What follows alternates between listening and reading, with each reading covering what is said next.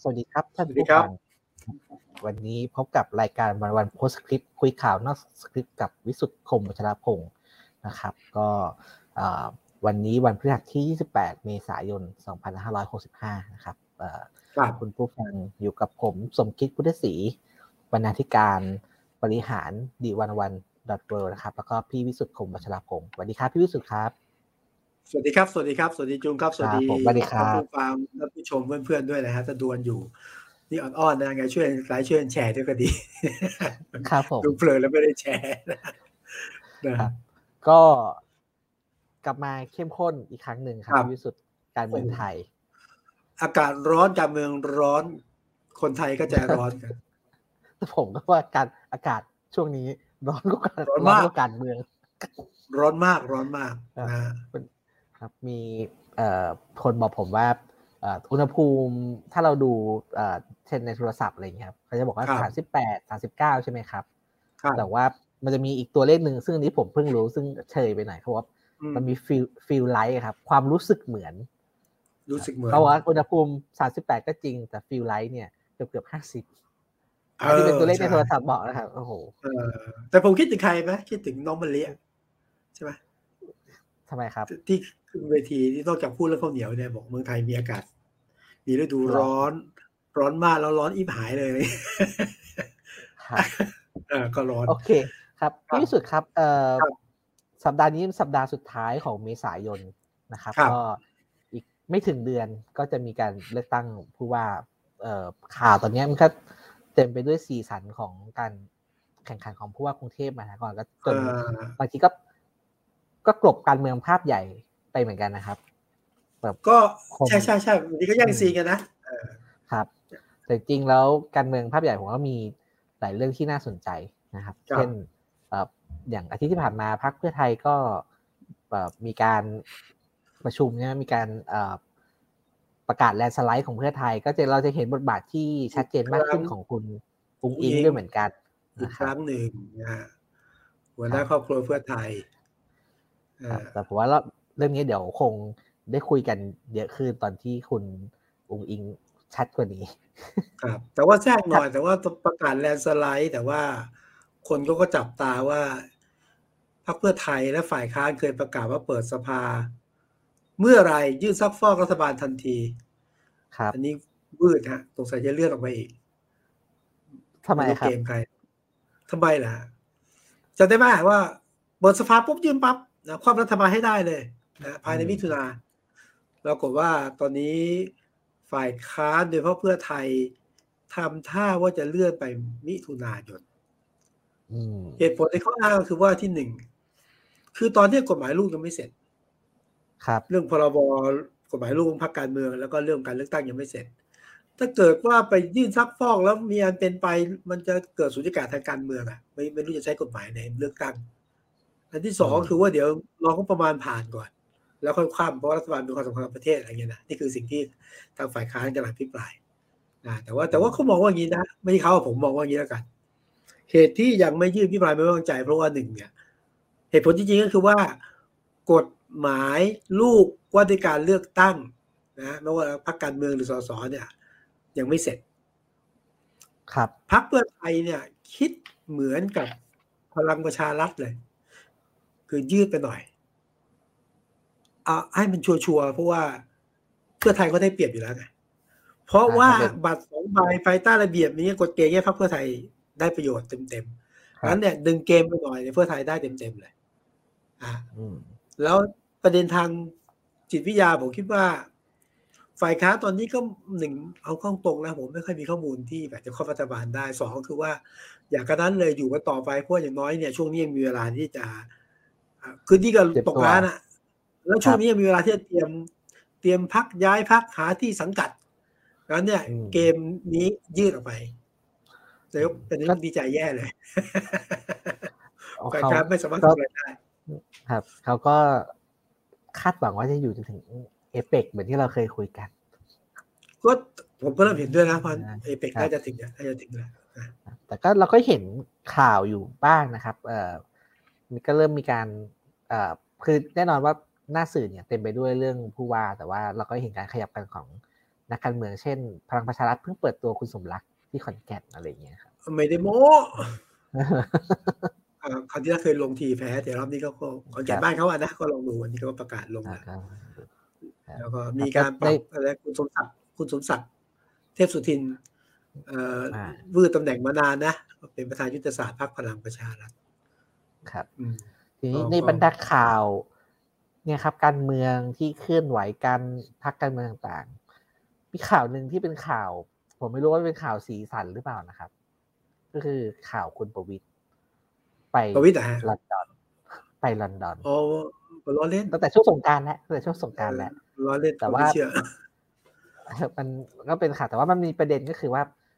อยู่ดีอาทิตย์นี้ก็มีข่าว บอกว่า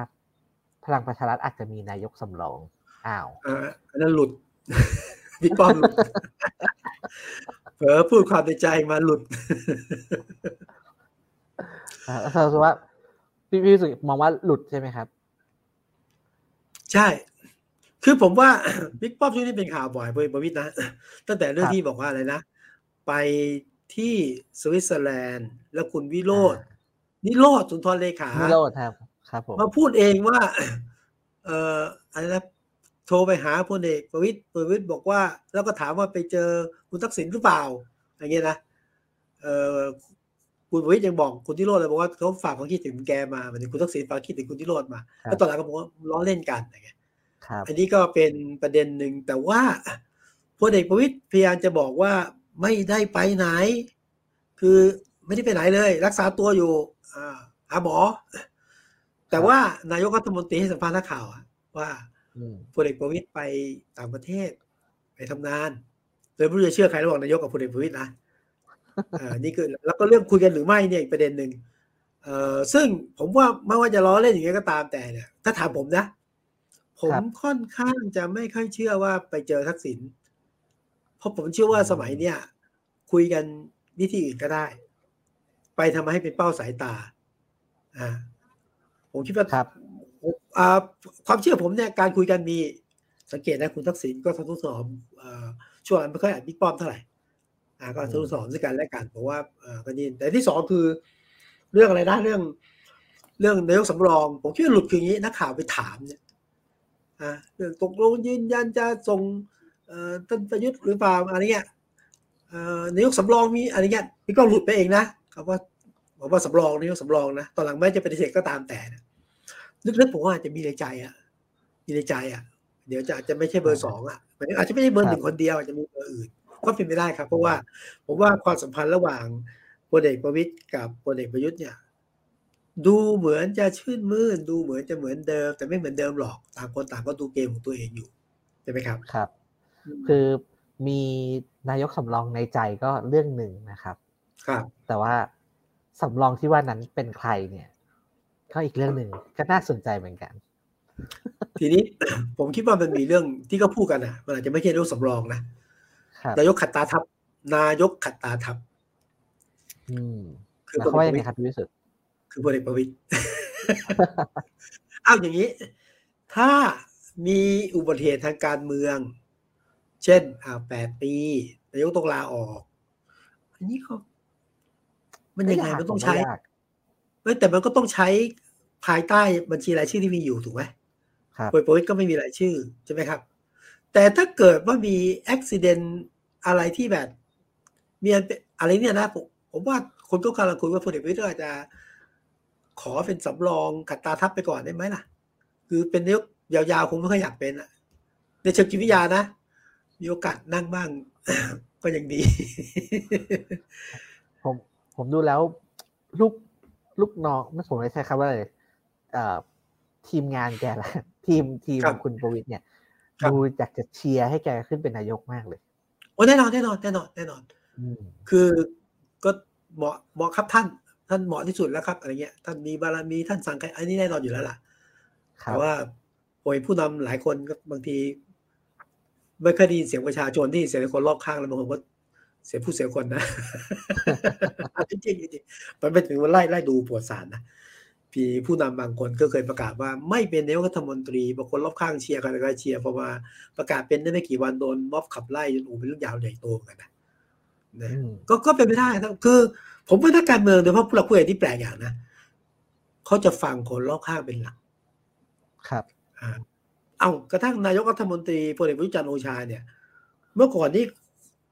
นักการเมืองคนการเมืองรัฐมนตรีไม่ใช่จะเขาพบง่ายๆนะต้องต้องผ่านทีมงานซึ่งไว้ใจจริงๆถึงจะเข้าถึงมีช่วงหลังอะที่เพิ่งจะเปิด คุยกับสสไปกินข้าวกับคนนู้นคนนี้บ้างอ่าอันก็เนี่ยสไตล์ของผู้มีอำนาจทางการเมืองนะฮะผมว่ามันก็มันก็ยากหมายความว่าคือ คือการเป็นนายกรัฐมนตรีหรือการเป็นคนที่มีอำนาจเนี่ย คือมันต้องเจอกับเรื่องเยอะใช่ไหมครับ แล้วก็ละผมว่าเรื่องส่วนใหญ่เนี่ยเป็นเรื่องที่เรารู้น้อยถ้าพูดตรงๆนะครับเราจะถนัดบางเรื่องนะครับฉะนั้นความความยากหรือความท้าทายของการเป็นนายกหรือเป็นผู้นำในระดับสูงก็คือว่าทำยังไงเราถึงจะตัดสินใจเรื่องที่เรารู้น้อยเนี่ยได้ดีนะผมคิดว่าเนี่ยคือคือคือทำยังไงคือพูดง่ายคือทำยังไงถึงไม่โดนคนใกล้ชิดหลอก ถึงถึงคือคือเราก็มีแนวโน้มจะเชื่อคนที่เราไว้ใจใช่ไหมครับว่าเออเราจะมั่นใจได้ยังไงว่าไอ้คนที่เราไว้ใจหรือว่าคนที่เราชวนมาทำงานด้วยเนี่ย จะเอ่อจะไม่หลอกเรา ใช่ อะไรอย่างเงี้ยครับทางก็เลยกลายเป็นวงปิดนะครับเพราะว่านี่เป็นใช่นายกก็ต้องเปิดกว้างอะคือคือต้องกล้าที่จะให้คนอื่นมาทำงาน ต้องไว้ใจคนอื่น ต้องเชื่อมั่นในมืออาชีพใช่ไหม คือไม่นั่นเนี่ยผมเปรียบเสมือนนี้นะ คนใกล้ชิดนายกหรือรัฐมนตรีเนี่ยเขาก็ต้องรักนายอะ ครับ คุณต้องคิดถึงนี้นะ เวลาเราติดต่อหัวหน้างาน หรือเจ้านายอะเข้าใจว่าผ่านเลขานี่ยากมากเลย เลขาก็จะกันอย่างนู้นอย่างนี้อย่างนั้น อย่างนั้นไอ้นี่เขาก็รักนายอันนี้เราเขาเข้าใจ ครับ แต่บางเรื่องที่เขากันบ้างมันไม่ทันสถานการณ์เดี๋ยวนี้กันบ้างไปได้คุยนายบางทีมันเสียหายไปเยอะละยิ่งในแง่บริษัทในแง่อะไรนะเอออย่างเงี้ย คือรักคนก็ชิดรักไหมรักปกป้องนายไหมปกป้อง แต่ว่ามันบางทีต้องเปิดช่องให้นายกต้องฟังคนอื่นบ้างกล้าใช้คนอื่นบ้าง ผมมีเรื่องจะแชร์ให้ฟังครับที่สุดคือผมได้มีโอกาสได้คุยกับผู้บริหารระดับสูงแล้วกันนะครับ คือคือไม่ใช่สูงสุดนะครับแต่ก็เป็นผู้บริหารระดับสูงของบริษัทเทคโนโลยีเขาผมก็เลยถามเขาว่าเออคนแบบพวกผู้บริหารระดับสูง ที่เรารู้จักชื่อกันอะไรเงี้ยจริง ๆ แล้วเขาเป็นคนเก่งขนาดไหนเขาบอกว่าความเขาบอกว่าเออ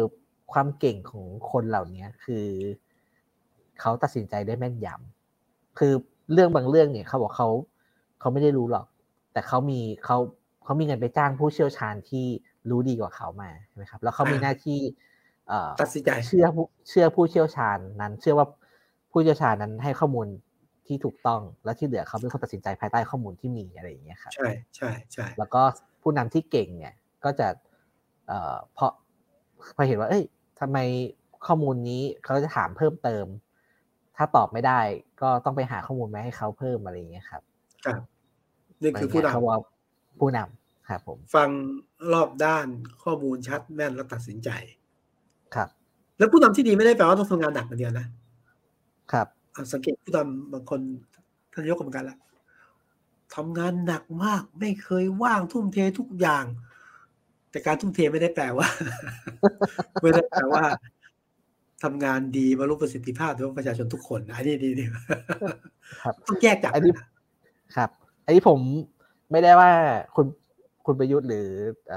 ทุกคนเรานะครับ ครับ แต่ว่าในไอสุภาษิตจีนเนี่ยเขาจะมีอยู่ว่าคน คน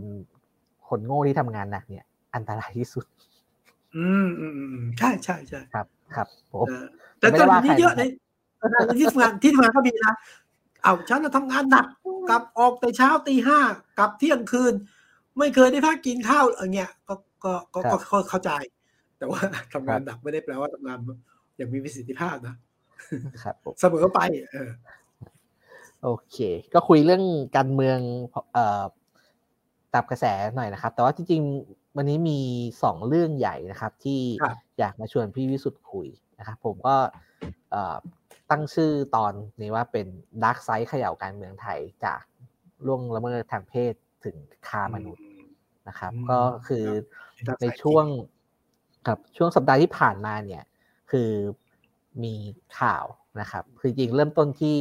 จากทางฝั่งต่างประเทศนะครับ เมื่อสำนักข่าวอาจาซิล่าเนี่ย เผยแพร่สารคดีนะครับ ครับไปไปทำไปทำเรื่องพลตำรวจตีประวีนพงศิรินนะครับ อดีตหัวหน้าพนักงานสอบสวนคดีค้ามนุษย์นะครับ แล้วก็เป็นอดีตผู้บัญชาการตำรวจภูธรภาคแปดด้วยนะครับ เป็นสารคดีนี้ลองหาดูได้นะครับ ท่านท่านผู้ฟังหรือท่านผู้ชมที่ยังไม่ดูชื่อ Thailand's Fearless Cop หรือว่าตำรวจตำรวจ ไทยผู้ไม่กลัวอะไรเงี้ยครับอันนี้จากอาจารซิล่านะอาจารซิล่านะครับ แต่ว่าถ้าคอการเมืองหลายคนจำได้เนี่ยคือเรื่องของพลตำรวจตีประวินเนี่ยเคยปรากฏในหน้าสื่อไทยแล้วครั้งหนึ่งนะครับเมื่อช่วงเดือนกุมภาพันธ์ตอนที่รวมบสิมาโรมโรมครับอภิปรายอภิปรายในสภาเลย ตัวตัวช้างสองตัวช้างสองนะครับ ก็พูดเรื่องที่พลตำรวจ ตีประวินเนี่ยต้องขอลี้ภัยไปที่ออสเตรเลียใช่ไหมครับตอนนั้นก็มีการพูดว่าทำคดีพยายามทำคดีแล้วก็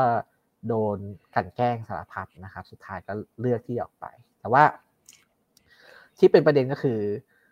ในคลิปในสารคดีที่อาจารย์ซิล่าเอามาเผยแพร่ครับพี่วิสุทธ์รอบเนี้ยคุณประวินพูดเอง แล้วก็พูดพาดพิงผู้มีอำนาจแล้วก็เจ้าหน้าที่ระดับสูงหลายคน อ่าใช่ใช่ใช่ไว้เป็นคุณประยุทธ์จันโอชานะครับพลเอกประวิตรวงสุวรรณพลตำรวจเอกจักรทิพย์ชัยชัยจินดานะครับ แล้วก็ที่พาดพิงบิ๊กโจ๊กด้วยบิ๊กโจ๊กครับพลตำรวจโทสุรเชษฐ์หักพาลนะครับ ก็พลเอกไพบูลย์คุ้มฉายาคือที่จะบอกว่าเป็นสิ่งที่พลตำรวจตรีอดีตพลตำรวจตรีปวีณพาดพิงถึงในอาจารย์ศิลาครับผมแล้วตอนที่พูดถึงท่านประวินเองเนี่ย ก่อนหน้านั้นก็ไม่ได้เปิดเผยนะ ผมก็คิดว่าเป็นลี้ภัยแบบอยู่เฉยๆอะครับเพิ่งรู้ทีหลังไม่ใช่นะ เพราะว่า พอรีพายต้องไปทำงานที่โรงเย็บผ้า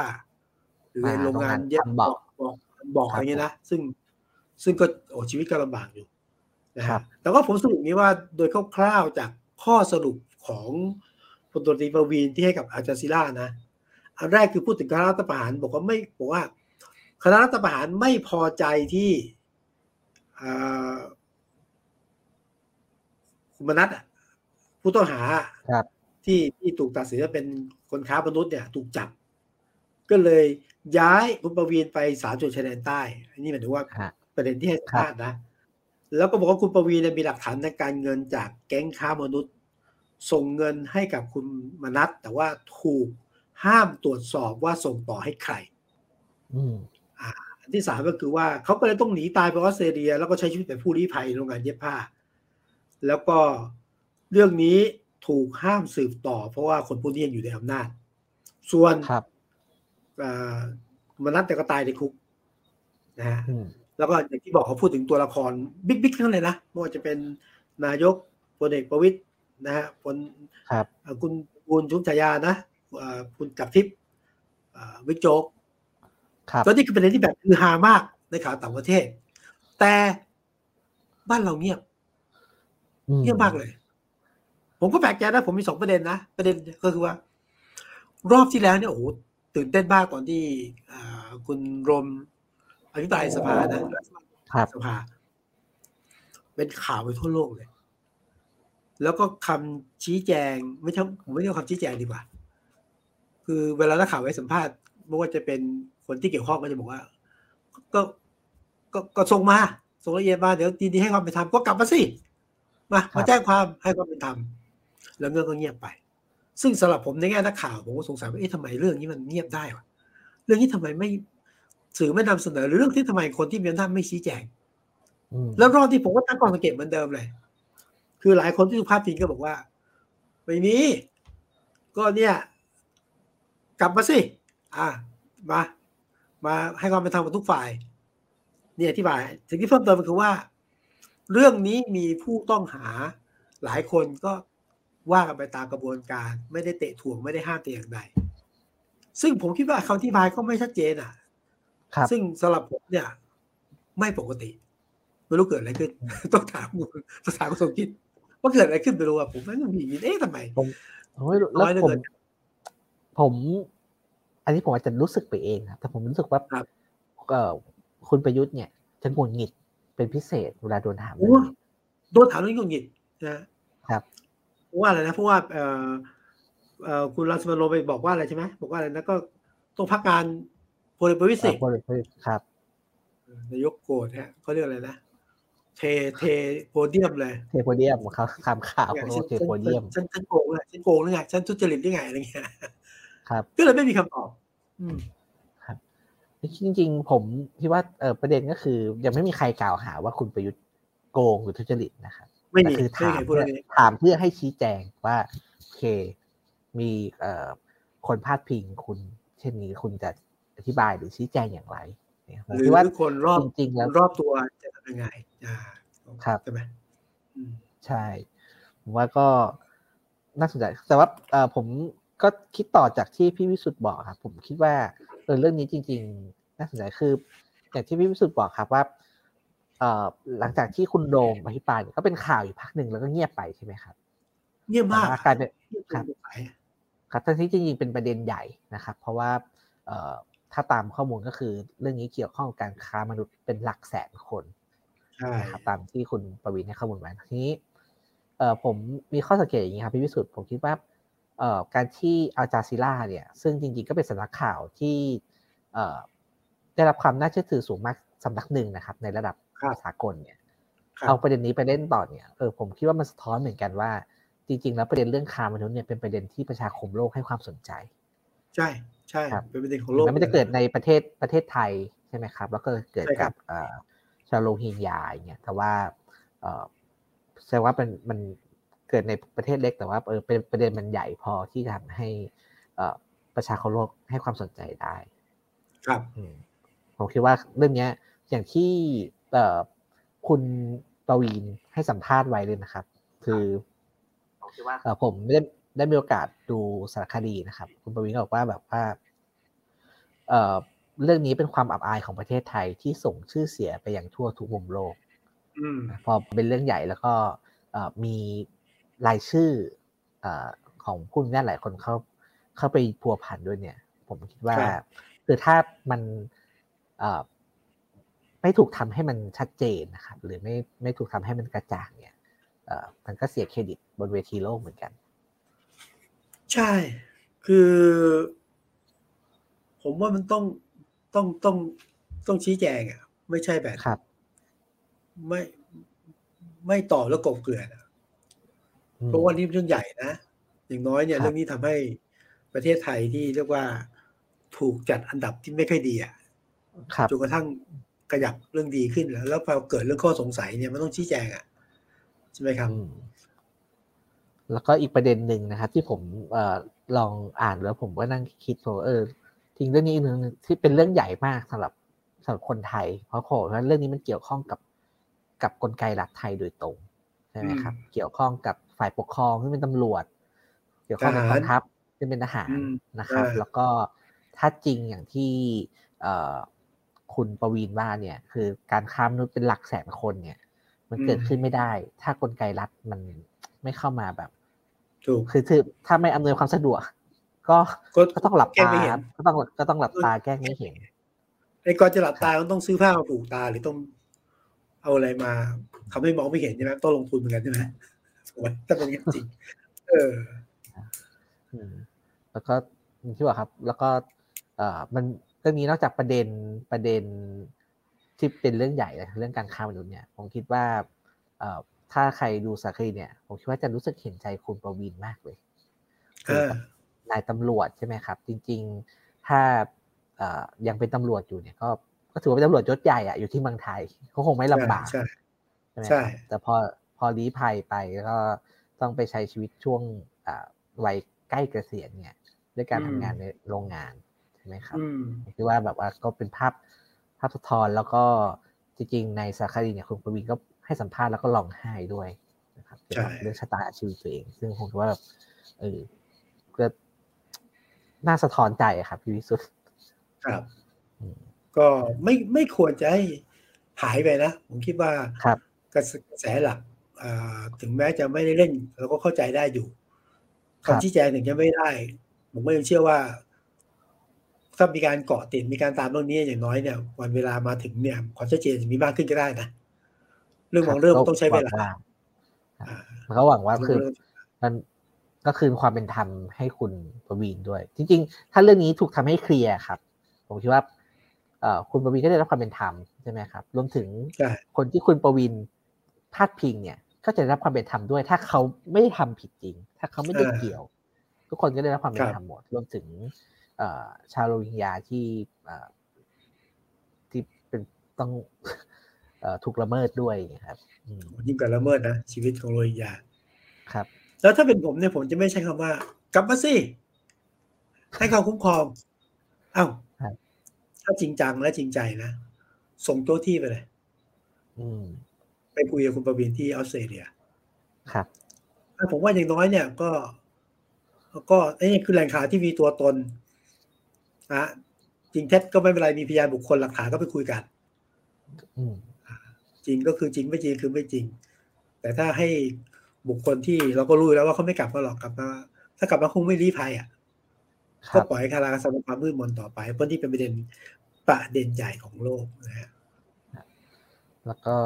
แต่ผมเชื่อว่านะครับ ผมเชื่อว่าในอนาคตเนี่ยเรื่องนี้จะถูกกลับมาเป็นประเด็นอีกครั้งหนึ่งแน่ๆผมเชื่อ ผมเชื่อเช่นนั้นผมเชื่อเช่นนั้นเพื่อจะบอกว่า ผมเชื่อเช่นนั้นจริงๆนะ แล้วผมกำลังจะบอกว่า อย่าคิดว่าเรื่องบางเรื่องจะปิดได้ ครับ ตลอดไป เรื่องบางเรื่องเนี่ย มันปิดได้ช่วงเวลาหนึ่ง แล้วมันก็จะถูกเปิด เช่นอะวันนี้คุณปินอะถ้าเราตามจากข่าวนะ เรื่องนี้ก็ไม่ใช่เรื่องใหม่นะเพียงแต่ว่ามันอยู่ในวงแคบๆ แต่พอเป็นประเด็นปั๊บตอนนี้กี่คดีอะสิบห้าบวกเก้าบวกบวกบวกบวกจริงแค่เรื่องนึงนะ แต่ว่านี่แหละพอเวลาที่มันจังหวะมันใช่โอกาสมันเปิดด้วยเงื่อนไขตามแต่เนี่ยมันก็ไม่มีทางปิดกันได้หรอกครับ ครับ พี่วิสุทธ์พูดถึงเรื่องคุณปรินก็ชวนให้คิดถึงอีกประเด็นที่ผมเตรียมมาคุยกับพี่วิสุทธ์ก็คือ เรื่องศึกในพรรคประชาธิปัตย์เนี่ยครับ อืมอืมอืมโอ้ครับหนักหนักอยู่ครับ คือ คือตอนแรกผมตอนแรกผมก็คิดว่าจะจบแต่ว่าคือก็คุณคุณจุลินก็ออกมาแถลงขอโทษใช่ไหมครับ แล้วก็ลาออกจากตำแหน่งอันที่เกี่ยวกับเรื่องผู้หญิงเรื่องอะไรเนี้ยแต่แต่เป็นตำแหน่งเป็นตำแหน่งในรัฐบาลนะครับผมว่าคงพรรคประชาธิปัตย์ก็คงเคลียร์ประมาณนี้ แล้วก็ที่เหลือก็คือ ก็รอดูว่าคุณปรินเข้าสู่กระบวนการยุติธรรมแล้วจะว่ายังไงก็ว่ากันไปตามนั้นนะครับ แต่ปรากฏว่าไม่จบ ไม่จบมีการคล้ายๆว่ามีการเขย่าเก้าอี้คุณจุลินอ่าก็จำได้ว่าพุทธก่อนเราคุยเรื่องว่าในประชาธิปัตย์เนี่ยมันมีเรื่องของการเรียกร้องให้มีการเปลี่ยนกรรมการบริหารพรรคเนาะครับคือผมพูดใช้คำว่ามีกระแสที่ก่อให้เกิดพยายามจะการเปลี่ยนกุจลิน และกรรมการบริหารพรรคแต่ก็ไม่คิดว่ามันจะแรงแล้วมันจะเร็วขนาดนั้น แล้วก็ชัดเจน เพราะว่ามันตามมาด้วย ต้องถามหมอหนึ่งนะคุณจุลินเนี่ยแถลง ขอโทษใช่ไหมครับ ผมไม่แน่ใจขอโทษปะขอโทษ ขอโทษครับ ขอโทษ แล้วก็เล่าจากกรรมการที่เกี่ยวกับเรื่องของอันเนี้ย เรื่องของสตรีอะแต่ว่าถ้าเราไล่ไทม์ไลน์นะ คุณชวนเรามาพูดนะ ว่ายังไงเรื่องนี้ก็ต้องสื่อสารกับประชาชนกับสังคม ครับถึงได้ออกมาเอาที่หนึ่ง ตามมาด้วย อันนี้ดีกว่าผมคิดว่าเรื่องของคุณปริญญ์เป็นเรื่องที่ทำให้พรรควิกฤต ถูกลดทอนเรื่องความน่าเชื่อถือ มากจนกระทั่งกระทบเกินถึงการเลือกตั้งของผู้ว่าคุณเอใครจะบอกว่าไม่เกี่ยวผมบอกว่าเกี่ยวเพราะว่าผมบอกแล้วคะแนนศรัทธาพรรคประชาธิปัตย์มีส่วนหนึ่ง ถูกคุณปรินจริงแท้เดือนหนึ่งแต่ว่าทำให้กระแสเนี่ยมันความน่าเชื่อถือลดน้อยถอยลงไป หลังจากนั้นเนี่ย ประชาธิปัตย์มันแตก เป็นเสี่ยง เพราะเรื่องคุณปินบอกว่าเป็นเรื่องหนึ่ง เรื่องคุณปินเนี่ยถ้าเกี่ยวกับเรื่องเจทำจริงๆนะผมว่ามีอะต้องดูเรื่องตัวคนนะ มีกรรมการบริหารหญิงประมาณเจ็ดคน ประกาศว่าจะละไม่ใช่ประกาศไม่ใช่ประกาศขอโทษทีคุยกันแล้วว่าจะลาออก แต่ตอนหลังประกาศไม่ลาออก เพราะเกิดอยากมีการล็อบบี้อยากให้เพิ่งลาออก คือถ้าลาออกเกินจำนวนหนึ่งต้องเลือกตั้งใหม่นะ เนี่ยกรรมการส่วนเนี้ยเดิมจะลาออกจากกรรมการบริหาร เพราะเรื่องของการละเมิดหรือเรื่องของการคุกคามทางเพศ นั้นกลุ่มสตรีจะลาออก มีอาจารย์กนกวงตงาจะไม่ลาออก อ่าลาออกที่ผมคิดว่ามาจากประเด็นของคุณปินอยู่เหมือนกันเพราะอาจารย์อาจารย์อาจารย์กนกพูดชัดครับว่าอ่าว่าว่าเราออกเพราะเพราะเรื่องนี้เลยครับแต่แกแต่อาจารย์กนกอ่า ลาออกจากรองหัวหน้าพักนะครับซึ่งเป็นตำแหน่งกรรมการบริหารพักคุณมาริกาคุณติ่งลาออกจากกรรมการบริหารพัก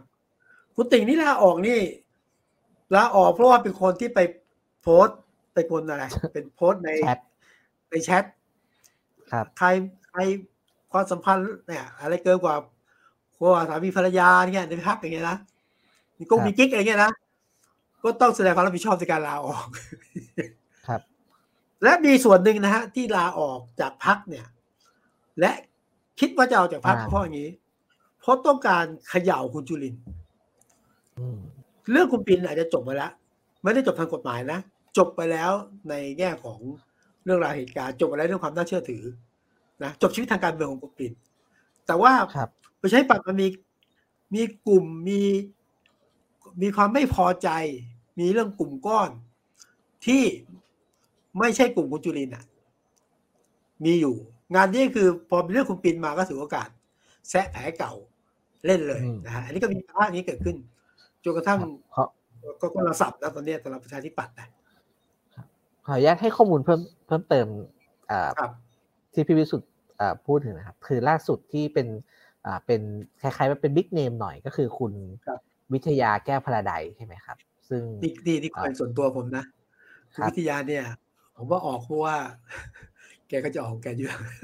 ใช่ใช่แต่ใช่ว่าโอใช่เคแต่ว่าแกมาซ้ำไงแล้วพอดีพอดีเอามาแล้วลูกมาแล้วเอาเลยเตะเลย ครับมันก็มีลักษณะจริงๆอะครับ แต่ทีนี้ก็มีคนเอ่อ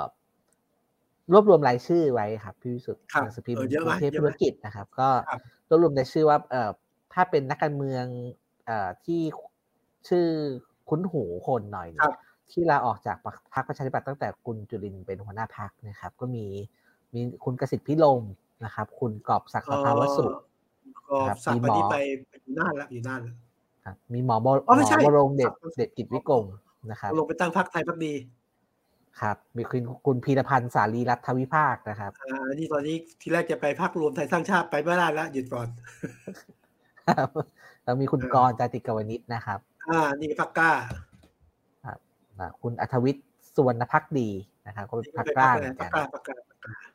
ครับอ่าเยอะนะคุณหมอปีชา มีคุณหมอปีชามุสิกุลนะครับอ่านี่ก็ลาออกครับ คุณวิทูลนามบุตร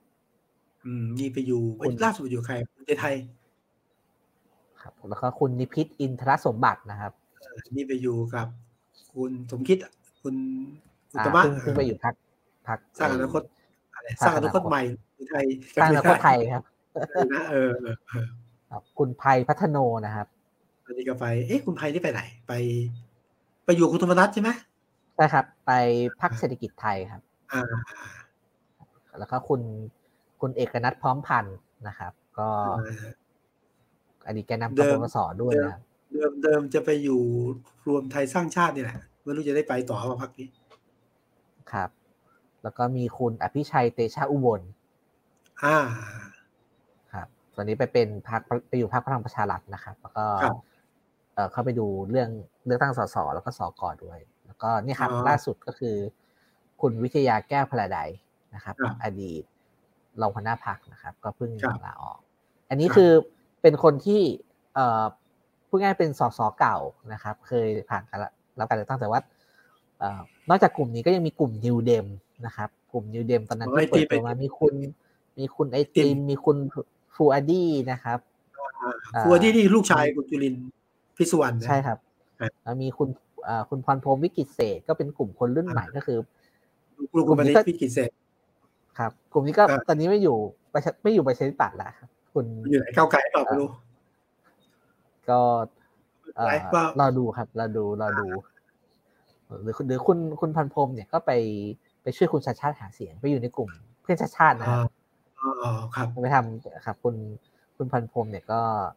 สนใจเรื่องสิ่งแวดล้อมนะครับเขาจะมาไปช่วยคุณชาชาติทำนโยบายคือผมว่าพรรคประชาธิปัตย์ยุคนี้ประหลาดดีครับพี่วิสุทธ์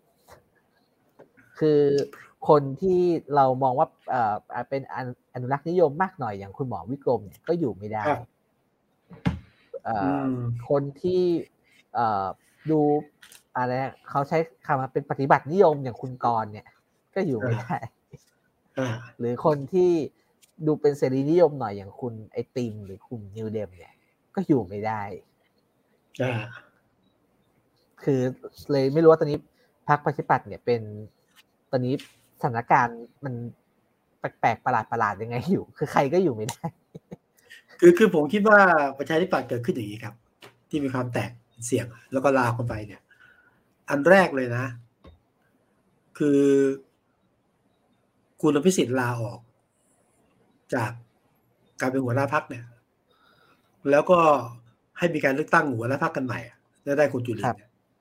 มีใครมีนั้นมีใครมีใครมีคุณกรมีคุณ คุณคุณเอ่อเอ๊ะคุณกรพิรพันธ์นี่อะคุณพิรพันธ์เอ่อใครคนหนึ่งอะนะก็ก็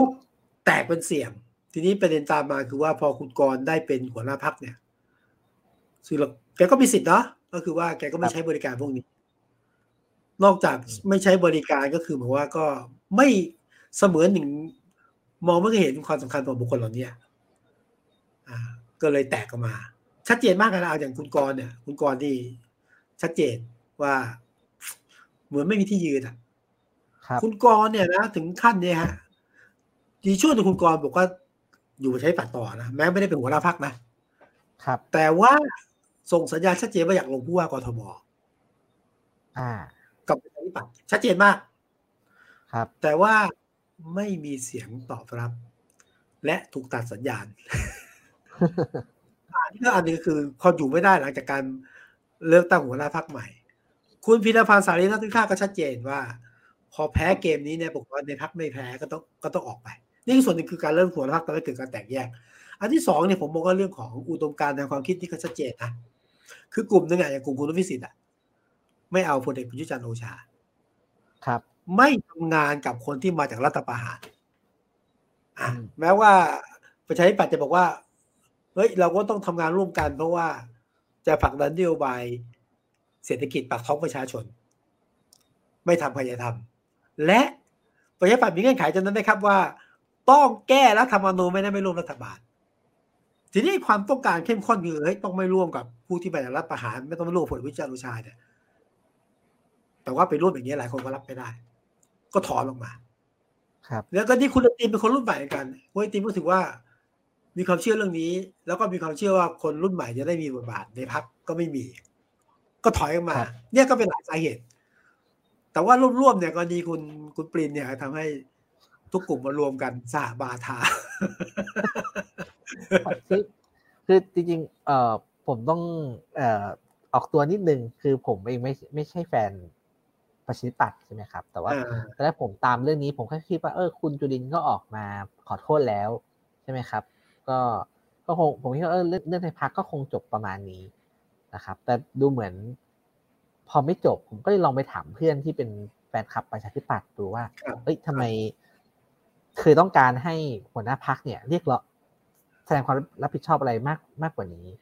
เขาบอกว่าคือถ้าเป็นประชาธิปัตย์เนี่ย คือคุณต้องลาออกลาออกแล้วก็เลือกตั้งใหม่ เลือกคุณก็กลับมาคือกลับมาคุณก็จะมีความชอบธรรมเพราะว่าเป็นเป็นเรื่องของคนในประชาธิปัตย์ ถ้าคนในประชาธิปัตย์ยังไว้ใจคุณอยู่คุณก็มีโอกาสเป็นหัวหน้าพักต่อไป เออผมนึกถึงช่วงนี้คุณอภิสิทธิ์ลาออกจากหัวหน้าพักนะใช่ใช่ใช่ครับ คุณอภิสิทธิ์ก็โบสแล้วก็กลับมาเป็นหัวหน้าพักใหม่เป็นหัวหน้าพักอีกครั้งหนึ่งก็คล้ายๆว่าเออคนในพักยังให้การยอมรับอยู่อะไรอย่างเงี้ยเออผมผมก็เออไม่ไม่ได้คิดมุมนี้เท่าไหร่ ก็เลยคิดว่า พอพอเพื่อนเล่าให้ฟังอะเหมือนว่าโอ้แต่ถ้าเป็นคุณจุลินเนี่ย ถ้าออกไปมีความเสี่ยงที่จะไม่ได้กลับมานะที่อย่างนั้นโอ้ต้องไม่ออก คือคืออย่างนี้ไงผมวิฐานผมคือว่า เอาล่ะ เรื่องที่จะให้คุณจุดินออกเนี่ย มันเป็นเรื่องความไม่พอใจหรือความขัดแย้งในพักที่ไม่ต้องการคุณจุลินมีอยู่แล้วบอกว่าเรื่องคุณปิ่นคุณปิ่นก็เป็นแค่เป็นประเด็นที่เกิดให้เกิดกระแสรวมใช่ไหมรอบนี้เนี่ย ถ้าคุณจุลินลาออกเนี่ย ไม่ได้กลับนะ เสี่ยงมากนั้นก็ต้องยืนยันที่อยู่ต่อนะเพราะว่าเฮ้ยคุณจุลินใช่ป่ะบางเรื่องก็อะไรครับเกินกว่าความรับผิดชอบจำผมจำไม่ได้คือยังไงต้องอยู่ต่อ ไม่ได้ไม่รับผิดชอบอะต้องรับผิดชอบต่อเขาบอกว่าการการที่เขาออกไปเป็นการทิ้งปัญหาอ่าครับผม ก็ต้องก็ต้องรับผิดชอบกันต่อไปครับนะแต่ว่าตอนนี้เนี่ยผมผมคิดว่าคุณจุลินก็เอาอยู่ชั่วขณะนะเพราะอะไรไหมครับ ผมว่าหลักก็คือคุณชวนหลีกภัยก็ออกมาเบรกไว้ว่าเฮ้ยพักมันต้องกอบกู้ต้องช่วยกันพักก็ให้อะไรคุณเยอะแยะ ถึงเวลาภาษาผมนะถึงเวลากระโดดหนีถีบหัวสูงก็ไม่ได้ แต่ก็อย่าลืมนะว่าส่วนของคุณจุลินเนี่ย ที่ยืนอยู่ได้ท่ามกลางความไม่พอใจในพักคุณชวนก็หนุนคุณจุลินอยู่นะไม่ยินดูนะหนุนคุณจุลินน่าดูเหมือนกันนั้นผมว่าคลื่นลมณเวลาเนี้ย สงบลงชั่วคราวครับอ่าชั่วคราว แต่ว่าคุณจุลินจะอยู่ต่อได้หรือไม่ เฉพาะหน้าเลย ให้ดูจากการเลือกตั้งผู้ว่ากทมและสกกรุงเทพมหานครอะไรเป็นถ้าหากเกณฑ์ครับ อะไรเป็นเกณฑ์ขั้นต่ำที่ต้องได้ สมมติตัวสมมุตินะผมว่าแค่สมมุตินะเดี๋ยวพี่เอจะว่า ถ้า พี่เอดรเอไปใช้ปัดได้อันดับต้นๆอะก็โอเค คือประชาธิปัตย์เนี่ย ต้องยอมรับว่าสสกรุงเทพไม่มีนะสกยังพอมีอยู่นะ การที่ปักธงพี่เอมาแล้วอยู่อันดับต้นๆเนี่ย แสดงว่ายังคิดถูก คนกรุงเทพยังเลือกพี่เออยู่ ประชาธิปัตย์ยังรับความน่าเชื่อถือ แต่ถ้าเกิดมาอยู่ท้ายๆเนี่ย มีคำถามแล้ว ว่า ขนาดได้คนอย่างดรสุชาติชวีมาได้คะแนนเท่านี้เนี่ยหัวหน้าพักต้องรับผิดชอบยังไง อันนี้ประเด็นหนึ่งแต่ที่สำคัญนั่นคือต้องดูสกครับสกเรื่องตั้งขายที่สกประชาธิปัตย์ได้สกมากที่สุดนะเมื่อเก้าปีก่อนรอบนี้ถ้าเกิดสกได้ในระดับพอใจก็แสดงว่ายังยังประชาธิปัตย์ยังได้รับความยอมรับและเชื่อถือจากคนกรุงเทพมหานครดีแล้วก็จากคนในเขตอะ แต่ถ้าเกิดว่าสกได้น้อยมาก มากไปถึงไม่มีนะครับหัวหน้าพรรคก็ต้องรับผิดชอบอะอืมนะเพราะว่าหน้าผมว่านี่คือตัวชี้วัดว่าจะคือคลื่นใต้น้ำที่จะไม่เอาคุณจุลินต่อไปหรือไม่ต้องดูหลังเลือกตั้งผู้ว่ากทมครับแต่ว่าผมว่าพอพี่วิสุทธ์พูดถึงเรื่องสนามผู้ว่ากรุงเทพที่โยงกับปัจจุบันเนี่ยผมก็น่าสนใจอยู่นะครับ เพราะว่าเออก็มีเออคุณสุชาชวีนะครับ คุณคุณเอเนี่ยที่เป็นตัวแทนพรรคโดยตรง นะครับ แต่ว่ายังมีผู้สมัครอีกสองคนนะครับ พี่วิสุทธ์ที่ยืนมีความเกี่ยวโยงกับประชาธิปัตย์อยู่ คนแรกก็คือ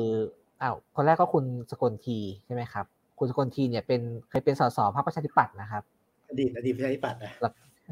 เคยเคยเป็นสสประชาธิปัตย์แล้วก็ก็อยู่รวกวนกับคุณสุเทพใช่ไหมครับก็ก็ปปสใช่ไหมครับครับ อีกคนนึงเนี่ย คือคุณอัศวินขวัญเมืองนะครับ คุณอัศวินขวัญเมืองเนี่ยเป็นเป็นรองผู้ว่าที่เคยสังกัดพรรคประชาธิปัตย์นะครับอ่าใช่ใช่ตอนนั้นหมอมหมอมเอ่อคุณชายสุขุมพันธ์ใช่ไหมเป็นผู้ว่าใช่ครับ เป็นผู้ว่าแล้วก็ประชาธิปัตย์ส่งคุณอัศวินไปเป็นรองอ่าฉะนั้นในแง่ของเครือข่ายพักอะไรอย่างเงี้ยนะครับผมไม่รู้ว่ามันมันก็ยากเหมือนกัน แล้วก็อย่าลืมว่าพักกล้าเนี่ย คุณพักกล้าเนี่ยไม่ไม่คุณกรกับคุณอัธวิทย์เนี่ยไม่ได้ส่งผู้ผู้ว่าลง ไม่ไม่ไม่ได้ส่งอ่าใช่ใช่ผู้ว่าต่างแต่เขาส่งสกนะครับ อ่าสกฉะนั้น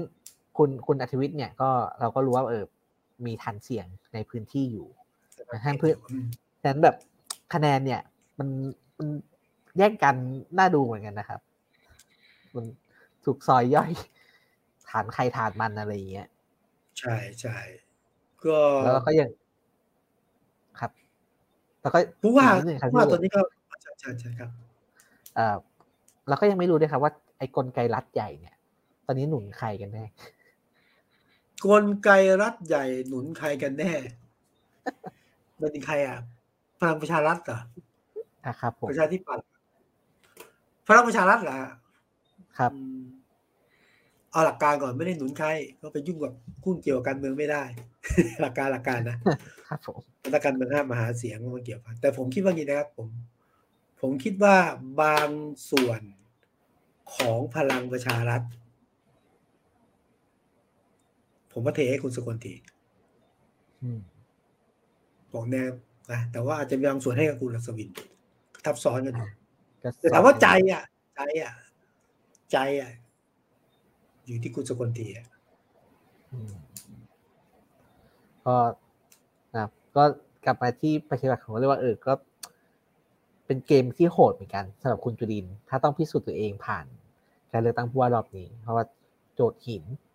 เห็นเหนื่อยเหนื่อยครับเหนื่อยครับ ตอนนี้คุณจุลินก็เลยมีกองเชียร์จากภาคเหนือภาคอีสานมาบอกอยู่ต่อครับสู้ๆครับ หัวหน้าครับอย่างเงี้ยอันนี้เข้าใจได้ในวิธีการเมืองไทย ผมผมก็นึกถึงคุณคุณประยุทธ์ไปลงพื้นที่เหมือนกันก็มีคนมาเชียร์อืมผมว่าเป็นคุณประยุทธ์ผมกลับมาผมนอนหลับเลยนะ ลงไปสงขลากับอะไรพัทลุงป่ะครับผมแน่นคนเชียร์เยอะมากเลยนะ ก็ก็เข้าใจอะก็จะก็เข้าใจนะว่า คือคือเอางี้ดีกว่าคนที่เป็นนายกอะ หรือคนที่เป็นรัฐมนตรีเวลาไปแล้วชาวบ้านมาเชียร์มาต้อนรับก็ต้องมีความสุขอะถูกไหมครับเอ่อ แต่ว่ามาเพราะว่าเฉพาะกลุ่มเชียร์แล้วก็เข้าใจได้อยู่นะ แล้วคนค้านๆคงไม่กล้าเข้าไป หรือเข้าก็เข้าไม่ได้นะผมผมผมสงสัยว่าเขาเลิกกลัวโควิดกันแล้วใช่ไหมไปไปแอบลุมลุมรับคุณประยุทธ์ขนาดนั้นก็คงคงไม่ผมไม่ได้คิดเรื่องโควิดแล้วล่ะครับแต่ก็มีคนถามนะว่าที่พลเอกประยุทธ์ลงไปพื้นที่บ่อยนะ ลงทั้งกรุงเทพมหานครนะ ว่างเป็นต้องเดินใกล้ๆ ลงภาคใต้นะ นี่ลงไปเพื่อจะไปติดตามการทำงาน หรือลงไปเพื่อที่จะกดดันบิ๊กป้อม เอ้า ผมมองงี้ได้นะเฮ้ยพี่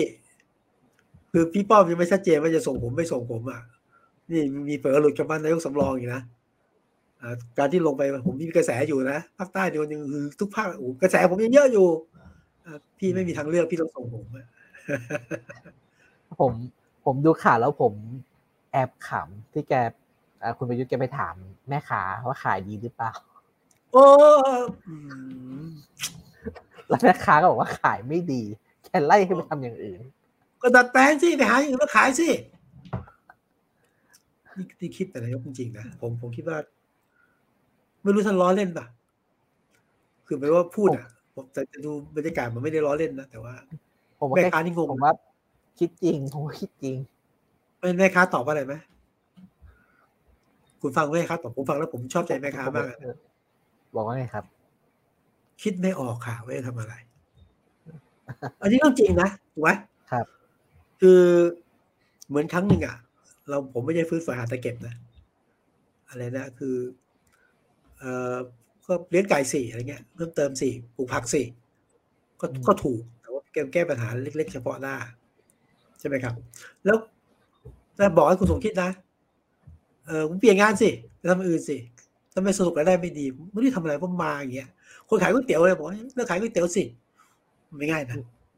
ว่าผมว่ามันพูดง่ายง่ายไงอะทำไมไม่ปรับตัวปรับตัวสิยุคนี้เป็นยุคของการปรับตัว ยุคนี้เป็นปรับยุคของยังไงการเรียนรู้ใหม่อะไรอย่างเงี้ยคเอรับอพอเป็นไงขายก๋วยเตี๋ยวมาตั้งนานเนี่ยถูกไหมครับ แล้วจะยังไงฮะจะเออมันก็คืออันเนี้ยมันก็เป็นการที่บอกว่า คนก็ไปล้อเชิงเสียดสีเยอะเหมือนกันนะครับบอกศาสนานายกเป็นอย่างนี้เหรอเดี๋ยวขอชวนพี่วิสุทธ์กลับมาคุยเรื่องปฏิบัติอีกสองประเด็นครับ ที่ผมเตรียมมาถามพี่วิสุทธ์โดยเฉพาะครับเอาจริง ๆ เนี่ย ผมตามข่าวผมก็สงสัยนะครับสมมติว่าคุณจุลินทร์ถ้าสมมติว่าออกจริง เนี่ย ใคร ใครขึ้นแทนไม่มี คือถ้าคนที่ ทุกคนยอมรับได้นะคือคุณชวนโอ้โหถ้าคุณชวนหนึ่งแกไม่กลับหนึ่งแกแกหลายครั้งแกไม่กลับ คือหลายครั้งนะวิกทุกวิกฤตประชาธิปัตย์ทุกคนเรียกหาคุณชวนคุณชวนไม่กลับ อันนี้ผมก็เห็นท่านก็ยืนยันแล้วว่าท่านไม่กลับท่านเลยเขตได้มาแล้วอืมสองคุณชวนกลับมาก็ไม่ได้ตอนนี้เพราะอะไร เป็นประธานรัฐสภาเนี่ยอ่าว่าเป็นหัวหน้าพรรับไม่ได้ อันนี้ไม่ได้ คุณอภิสิทธิ์ก็มีเสียง สังเกตไหมวันแรกๆมีคนบอกว่า ขอให้คุณอภิสิทธิ์กลับมา comebackครับ แต่ว่าถ้าเราไม่ดูดูคำให้สัมภาษณ์ของ เช่นเอ่อคุณคุณกนกเนี่ย ก็เหมือนกับ จะอยากให้คุณพิสิทธิ์กลับมานะมีมีมีแต่ว่าบางบางส่วนอะบางส่วนคือส่วนที่ยังจะเอาคุณพิสิทธิ์ยังมีอยู่แต่ว่าไม่ไม่มากพออืมก็ตอนนี้ต้องเป็นคุณจุลินทร์อะ เพราะว่า ต้องฝ่าวิกฤตไปให้ได้ แล้วพูดตรงคุณยังบอกอีกทีคุณชวนก็หนุนหลังอยู่อะคุณจุลินทร์อะแต่ว่าผมเชื่ออย่างนี้นะว่า คุณจุลินทร์เป็นได้ต่อช่วงหนึ่ง แต่ว่าประชาธิปัตย์เนี่ย ยามวิกฤตจริง ๆอะผมว่าหัวหน้าพรรคหาได้ไม่ยากครับเวลาวิกฤตเวลาวิกฤตจะมีผู้นำที่ออกมาได้ แต่ว่าคือถ้าเป็นครับเสร็จเลยครับพี่จะได้รับการยอมรับหรือไม่อีกประเด็นหนึ่งนะครับ เช่น ประชาธิปัตย์ เออเคยมีผู้นำแบบหมายถึงว่ายามวิกฤตอะนะเช่นเออคุณถนัดคอมมันเอ้คุณถนัดถนัดถนัดอะไรจำใช่ไหมจำจำจำคุณไม่ได้เนี่ยเออมียามวิกฤตเงี้ยก็ออกจะมา มันมันมันมีทางออกของมันอะนะแต่คิดอะไรคิดไม่ออกหรอกครับ เหมือนจะบอกว่าบิ๊กป้อมไม่มีหัวหน้าพรรคพลังประชารัฐใครจะไปเป็นแทนเออนี่ไม่ออกนะคือคือถ้าเป็น ก่อนหน้านี้สักสองสามปีใช่ไหมครับ เวลาคนอืมพูดถึงคนที่เป็นผู้นำพรรคประชาธิปัตย์คนจะนึกถึงคุณสุรินทร์พิสุวรรณหรือไม่ก็อ่าคุณสุประชัยพานิชพักอันนี้เข้าไป คุณสุรินทร์ก็เสียชีวิตแล้ว ส่วนคุณคุณสุประชัยออกมาตอนนี้คงคงคงลำบากนะครับจากเคสคุณปริงอะผมก็เลยนึกนึกตัวไม่ออกนะครับกับอีกประเด็นหนึ่งที่ที่อยากถามพี่สุดครับไอสถานการณ์ในประชาธิปัตย์เนี่ย ความงอนแง่น ผมไม่ได้ใช้คำว่าแง่นได้หรือเปล่าแต่ว่าความวุ่นวายที่เกิดขึ้นในพรรคมันกระทบต่อเสถียรภาพรัฐบาลไหมเออคือถ้ายังเอาอยู่ไม่กระทบหรอกตอนนี้นะ คือพรรคร่วมรัฐบาลก็ไม่อยากยุ่งอะ ไม่คือเรื่องภายในไม่อยากยุ่ง แต่ก็ภาวนาว่าพรรคร่วมรัฐบาลไม่อยากให้มีการเปลี่ยนแปลงใดๆประชาธิปัตย์ เพราะว่าถ้าเกิดว่ามีการกระทบมีการเปลี่ยนสมมติสมมติว่ามีการเปลี่ยนคุณจุลินทร์นะจริงนะ คนก็ถามว่าเอาคุณจุลินทร์นั่งรัฐมนตรีผ่านนิจอยู่ใช่ไหมโควต้าใครอะเอ่อท่านท่านเอ่อเลขาที่นั่งกระทรวงเกษตรอะต้องลุกตัวไหมป่ะอะไรเงี้ยนะดังนั้นพรรคร่วมรัฐบาลภาวนาให้ทุกอย่างเหมือนเดิม เพราะประชาธิปัตย์ขยับกระทบถึงทุกพรรคเอออืมมา ผมคิดไงสวยถือว่า เอาแบบที่เขาบอกกันก็คือ คุณอภิสิทธิ์กลับมา แล้วคุณอภิสิทธิ์กลับมา คุณอภิสิทธิ์ไม่เอาคุณประยุทธ์ก็วุ่นวายวุ่นวายน่าดูเหมือนกันใช่เป็นตุเขตกลับมาไม่ได้หรอกอะจริงๆผมพูดตรงๆกลับมาไม่ได้จริงๆกลับมาไม่ได้อืมเพียงแต่ว่าผมว่าหน้าที่นี้ถ้าถ้านาทีนี้เนี่ย ถ้าคุณจุลินทร์เนี่ย เห็นว่าวิกฤตจริง นะ แล้วถ้าคุณจุลินทร์ยอมเปิดที่จะคุยกับขั้วอื่นนะในพักนะ ยังอาจจะมีภาษารอยร้าวกันได้บ้างในบางจุดอืมคือไม่ได้บอกว่าคุณจุลินทร์ถูกหรือผิด แต่ว่าแน่นอนแหละคนที่เป็นหัวหน้าพักเวลาผมเป็นหัวหน้าผมก็อยากทำงานคนที่ใกล้ชิด แล้วผมรู้ใจและเชื่อในฝีมือถูกไหมครับเออแต่ถ้าในพรรคการเมืองไม่เหมือนกันมันจะมีกลุ่มที่คิดเหมือนคิดต่างคนที่คนละแนวคุณจุลินทร์อะไรเงี้ยนะ ผมว่านาทีถ้าผมเป็นคุณจุลินทร์นะ คุยกันอะอืมคุยกันแล้วแต่ก็สุดยท้าอยมรับทางอยู่ สุดท้ายมันก็แก้ปัญหาเฉพาะหน้าไหมครับ พี่วิสุทธ์คือมองไปอนาคตยาวๆสามปีห้าปีข้างหน้าเนี่ยทำยังไงให้พักกลับมากลายมาเป็นทางเลือกของของคนจำนวนมากได้เหมือนที่เคยทำเนี่ย ก็ยังเป็นโจทย์ที่ยากมากผมคิดว่า